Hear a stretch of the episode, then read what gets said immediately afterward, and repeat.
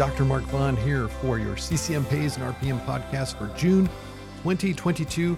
I have just the the shortest little bit of podcast here for you to get you updated because I have neglected telling you about the increased payments for CCM uh, and the change in payments for RPM. So I'm I'm going to give you a range. I used to give uh, single dollar amounts as they were by other parties that would promote CCM, but I want to give you the range, and you have to check what your uh, region pays, and you can do that with help with a link on the toward the bottom of ccmpays.com. That that first page you come to at our website, the homepage. There there is a link there that helps you to find what it would be for your region, but I'll, I'll tell you what it is for the, the Sacramento and surrounding counties uh, because that's where we are. So for CCM, the monthly payment for doing CCM, for having a staff member sp- spend the 20 minutes talking to the, or 20 minutes, some of that talking to the patient, it ranges from 56 to $76 per month. This is for having somebody spend 20 minutes talking, 20 minutes, including talking to the patient. Now, now for us, it's 70 40 per month per patient that we complete that 20 minutes of CCM time with. And the way we do it is by using the templates that come with CCM Pays. It's $59. You can find it at ccmpays.com. Now, for RPM, there, has been a little change, and the range for the essentially a, uh, a lease for the device that you're providing for the patient is anywhere from 46.85 to 76.78. And for us, it's 73.76 per month.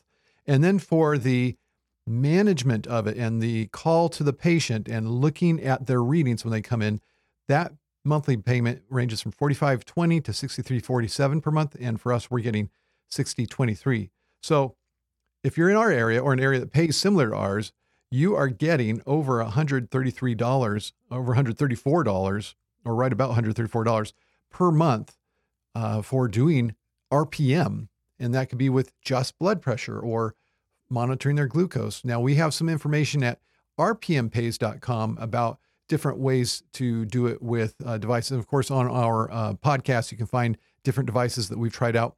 I'll just tell you right now uh, when we have to buy new devices, we are buying the cardiocellular device. It's a lot simpler than other ones and it has good cell service and they have good rates for the monthly uh, cellular service, which is going to be subtracted, you know, from your device cost monthly payment. Now, to initiate RPM does not pay nearly as much as initiating CCM. It's only $15.97 to $26.05, and for us, it's $25 to set the set up the patient with it. There are also some new codes called Principal Care Management, and those are done by specifically a clinician. So this is somebody who practices medicine, a nurse practitioner, a PA, a doctor.